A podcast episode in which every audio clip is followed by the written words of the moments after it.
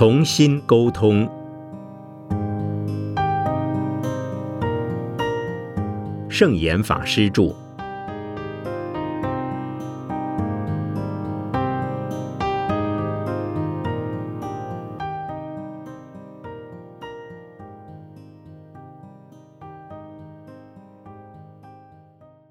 沟通的方法。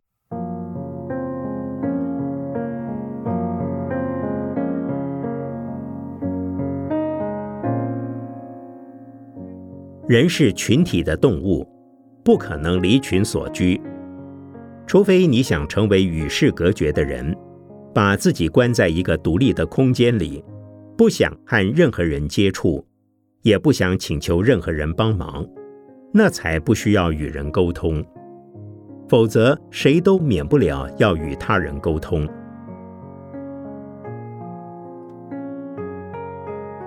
沟通很重要，可是在人与人相处的过程中，我们都会选择与自己比较契合的人来往，总认为反正不和某某人来往，不和某某人谈话，一样会有其他朋友，一样可以过日子，于是就开始有所分别。这个人是我的朋友，那个人不是我的朋友，或是这班人都是坏人，我不愿意和他们做朋友。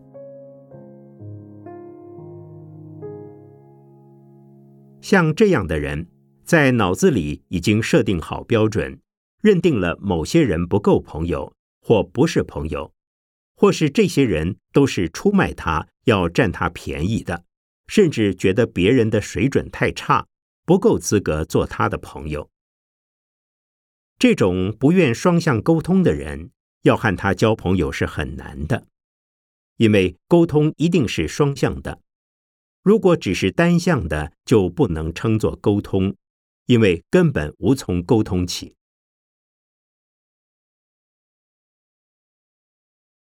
照常理说，只要不是恶友、损友，交朋友应该是多多益善。但如果任凭你如何努力，对方还是不愿接受你，仍然对你有敌意，那就不用再努力，只有暂时不往来了。因为你不一定非得和他做朋友不可，更何况是他不愿意和你来往，不愿意接纳你。如果你执意要和他来往，不但你很痛苦，他会更痛苦。事情到了这个地步，也是无可奈何的。不过即使如此，也不要把对方当成敌人，心里还是要把他当成朋友。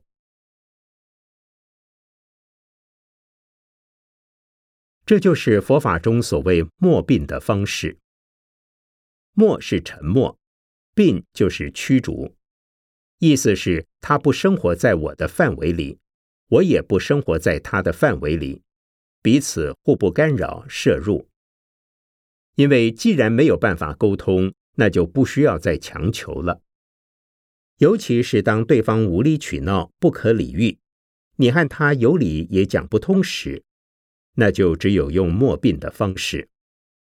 可是等他回心转意后，还是要将他视为朋友，不要因此而把他当成十恶不赦的人。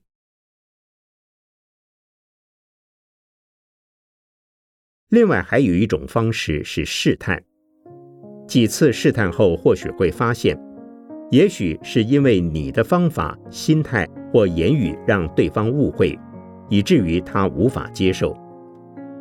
这时你必须先调整自我，调整到对方能够接受的程度为止，但不能把自己完全变成别人期待的样子，否则就失去了自己的立场与原则，连一般人也无法接受。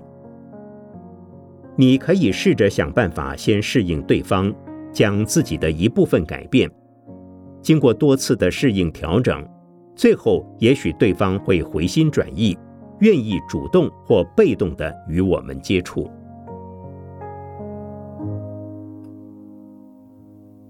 无论我们采用什么方式沟通，都要明白，沟通需要双方共同的努力，只靠单方面努力是不够的。所以除了要敞开心胸接纳别人外，对于他人刚强抗拒的心，也要用慈悲心来软化它，这样才能达成真正有效的沟通。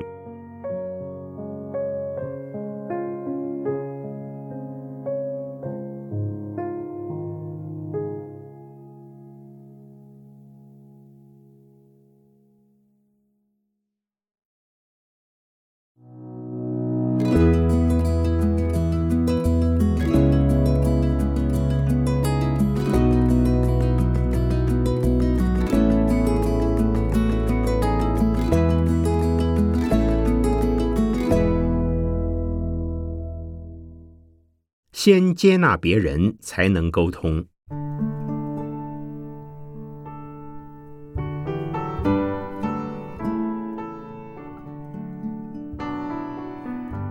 一般人所认为的沟通协调，就是让别人接受自己，往往忘了体察别人真正的需求。例如，我有一个弟子，他在与人沟通协调时，常常会说：“我是为你设想，所以你一定要接受我的建议，你非这么做不可。”然后才问对方，你会不会觉得很难接受？如果对方表示很困难，他便回答，这不困难，只要你接受我的想法，困难自然就会解决。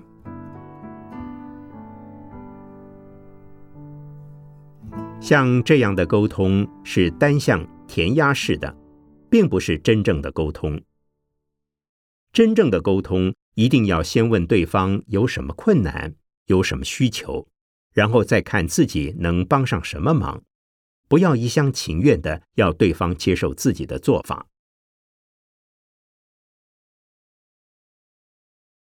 我在日本留学期间，不论到任何商店，店员一定会先问一句话，请问我能帮你什么忙？人与人之间的沟通也应该如此。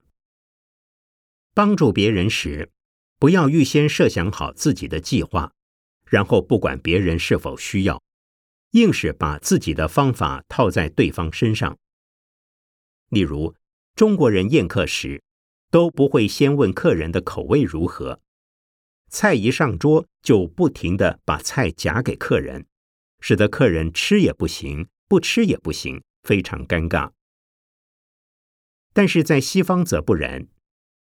例如，有一次我热心地夹菜给一位西方客人，他不甚愉悦地直接对我说，你知道我喜欢吃这个吗？从此以后，帮别人夹菜前，我都会先问对方，菜合不合口味，还想吃些什么吗？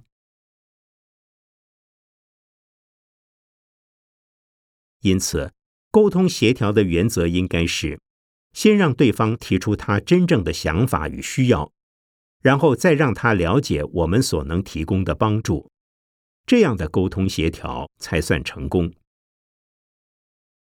沟通是一种双向的交流，如果只是单向的沟通，那其实不是真正的沟通。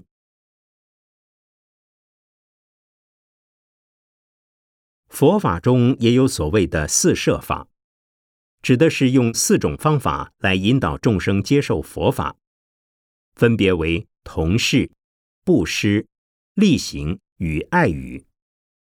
这四种方法都非常重要，因为我们想要度化众生，就不能强制众生接受佛法，要让他们能够真心的接受。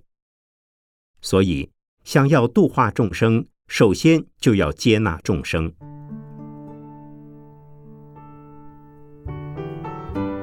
佛教认为，一个佛教徒或是正在学习菩萨道的人是不能离开群众的，因为行菩萨道要能做到众生无边誓愿度。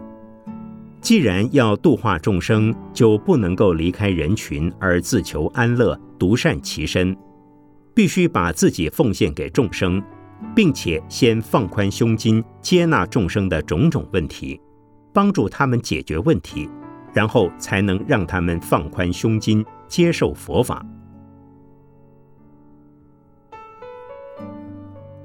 有些人在度化别人时，往往会高姿态地说，佛法太好了，你必须相信，必须接受。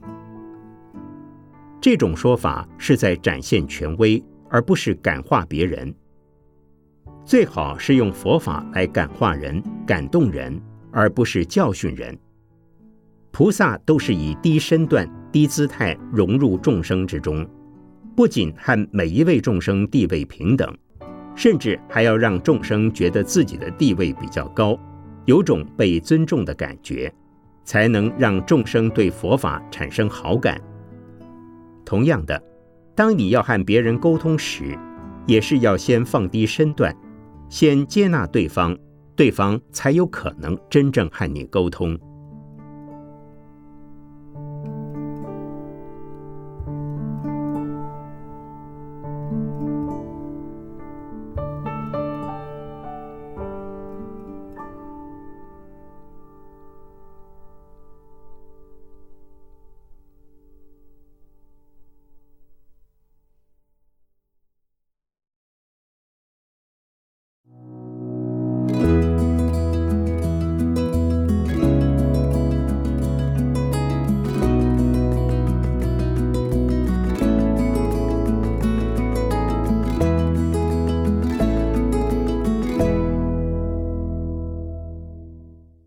存好心，说好话。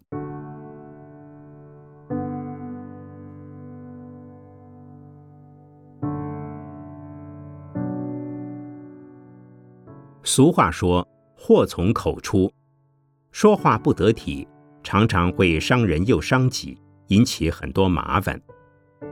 佛教有所谓的妄语，不论是一般人喜欢听的虚伪奉承、空洞修饰，或是讨厌听的刺激、辱骂、讥讽的言语，以及诱使人犯罪的说辞，全部都是妄语。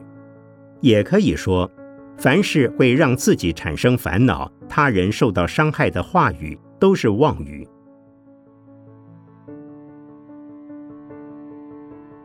妄语的范围很广，约略可分为4种：妄言、绮语、两舌与恶口。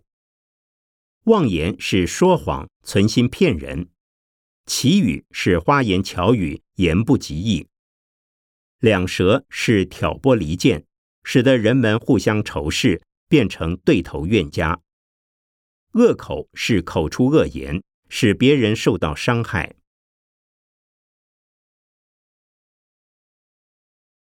能够完全不说妄语，恐怕只有圣人才做得到。一般人多多少少都会有这种口舌的过失，即使是纯真的孩子，也难免说谎骗人。例如，爸爸问孩子：“你最喜欢谁呀？”这个孩子如果够伶俐的话，就会回答：“我最喜欢爸爸。”当妈妈问他的时候，他就会改口说：“我最喜欢妈妈。”为了讨好父母亲，孩子两边说的话不一样，也算是一种妄语。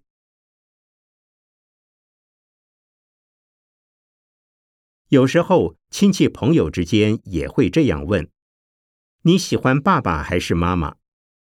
孩子没有办法选择，很难做判断，只好圆滑地说：“我喜欢爸爸，也喜欢妈妈。”如果再追问：“那你最喜欢哪一个呢？”这就更让孩子为难了。其实，大人不该这样问孩子，不但对孩子不公平，也会造成误导。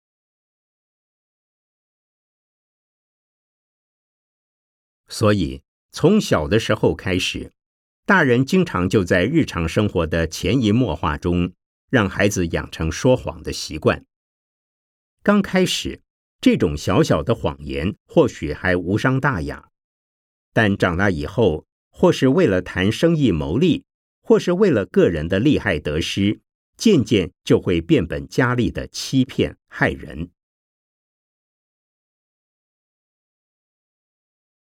例如，有些生意人便相信，如果不对顾客说谎，产品便会卖不出去，于是推销时就会夸大其词地说：“我的产品是以亏本的价钱卖给你，不买一定会后悔。”其实他根本获利丰厚。像这样既不诚实又别有居心的说法，就是在说谎。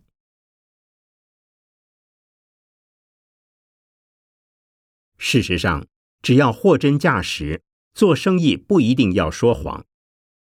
我有一位纵横商场多年的朋友，他说他之所以能够成功，是因为在与顾客谈判的时候，态度非常真诚，也会让对方知道自己的立场。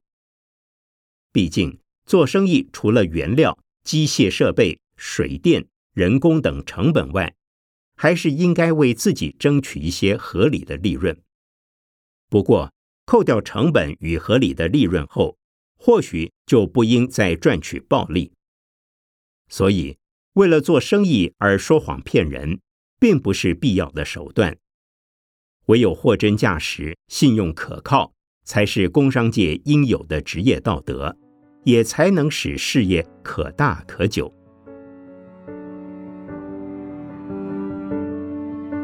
因此，我们在日常生活中，除了做到不妄言、不绮语、不两舌、不恶口，更要积极地以诚实语、尊敬语、赞叹语、慰勉语来与他人互动。如果能净化我们的语言，我们的环境里就会减少很多的口舌是非。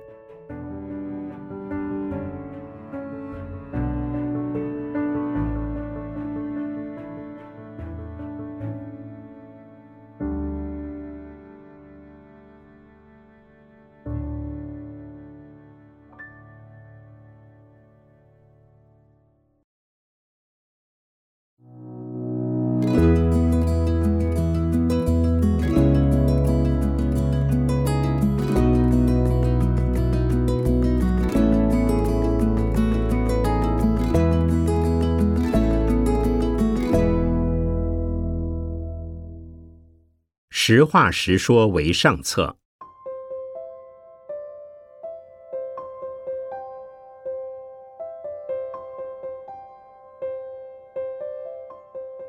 有人认为我们处在公关时代，人与人之间的接触时间很短暂，无法再像传统社会一样，有时间慢慢深入认识每个人，所以很需要多做自我公关，大力推销自己。也就是要多展现自己的优点，让别人知道。如果自己的条件不够好，还得再多吹嘘几句。但是过分自我膨胀的表现其实并不恰当，也算是妄语的一种。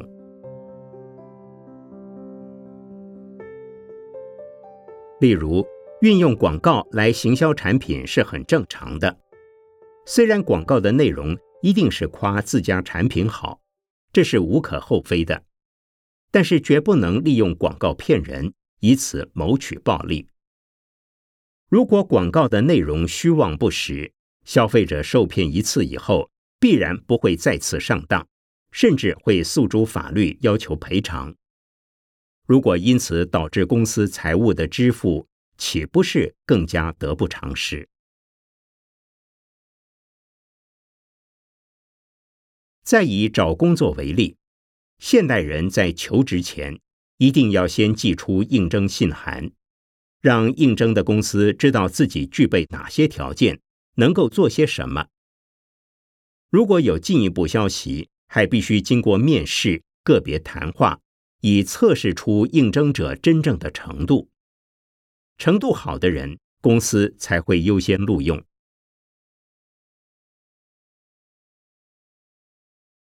因此，面试时很少人会讲自己的缺点，甚至自己的优点，例如诚恳、努力、负责等。虽然可以多讲，但是万万不可自我吹嘘，因为负责面试的主管都是专业的内行人，所以面谈时只要看看他的经历，然后和他多谈几句话，便可以知道应征者真正的工作能力到底如何。是不是在吹牛？如果对方说的是假话，马上就会泄了底，或是很快就会被拆穿，反而自取其辱。所以过分自我吹嘘不但没有必要，还会造成反效果。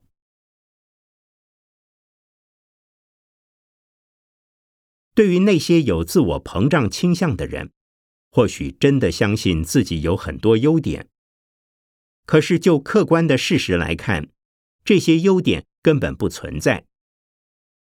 虽然他不是有意欺骗，只是对自己的认识不清，但仍算是妄语。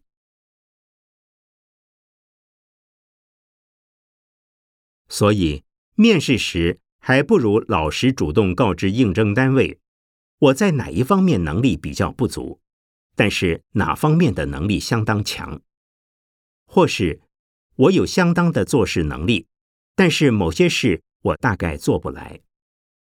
如此一来，反而会让人觉得你是个踏实、有自知之明的人，而愿意予以录用。所以，实话实说还是比吹嘘更容易得到工作的机会。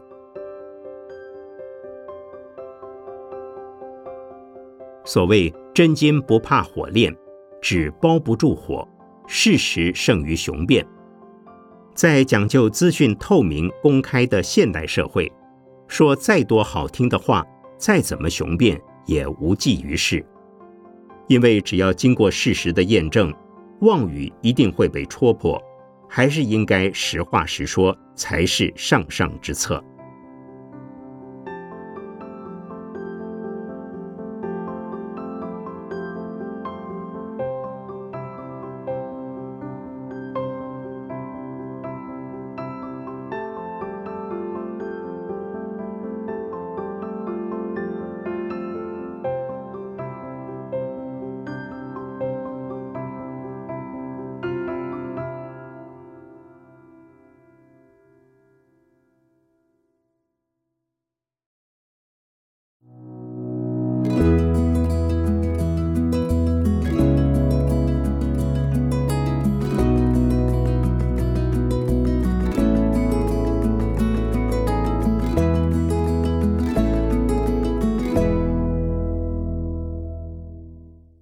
讨好的话不一定是好话。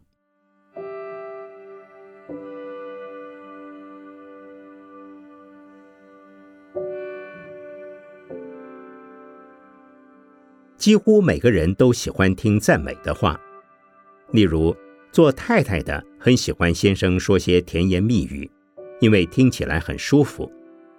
但有时说这种安慰他人、附和他人的话，说话的人自己的心里都觉得怪怪的，好像在说谎一样。要知道自己是不是在说谎，标准就在于自己的存心。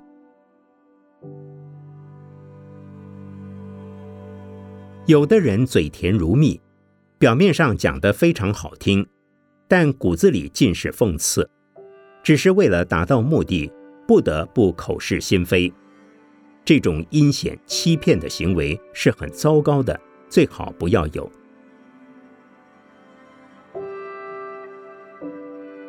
不过，如果是真心赞美，又不一样了。例如，一位女士虽然以客观角度来看，并不是很美，但因为自己的确很欣赏对方，觉得她很美丽而赞美说：“你今天打扮得真好看，看起来很有精神。”这种赞美是由内心真诚发出的，是一种勉励的言语，能让人感觉很舒服，任何人都愿意接受，就不算是巧言令色了。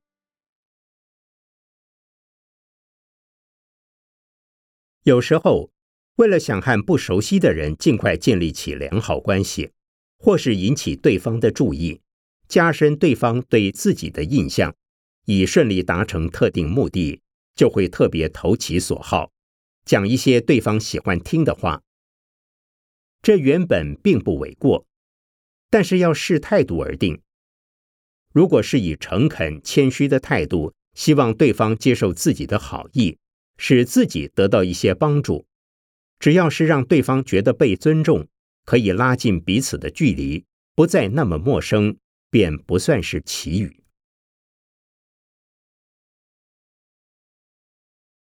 例如，常常会有人对我说：“师父，几年没看到您，您怎么没变老，反而越来越年轻呢？”如果他们说我真的比过去年轻，这就是谎话。如果只是感觉上觉得我看起来好像比过去年轻一点，或许是真心话，不算是妄语。事实上，他们说这些话都没有恶意，也不算是谎言，因为他们希望师父年轻健朗，所以感觉我好像精神比过去好一点。或者他们希望我听了很开心，这也是一种心意。其实我自己的身心状况自己最清楚，所以我会感谢他们所讲的话，但不会把它当真。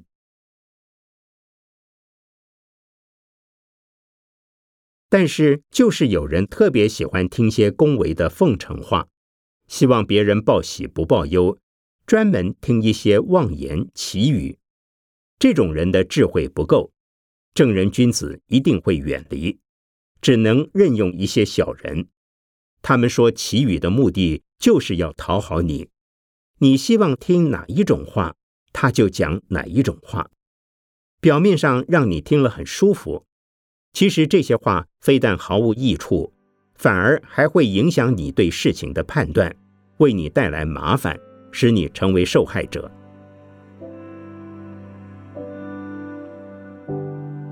至于一般认为无伤大雅的白色谎言，最好也不要说。例如有人上班迟到，可是又不想说出真正的原因是睡过头，所以就借口堵车，或随便找其他理由搪塞。像这种假借其他理由来掩盖事实，其实对方可能早已心知肚明，只是一时间没有拆穿而已。长久下来是得不到别人谅解的，所以还是说实话比较妥当。既然奇语和妄言对人对己都没有好处，还是少说为妙。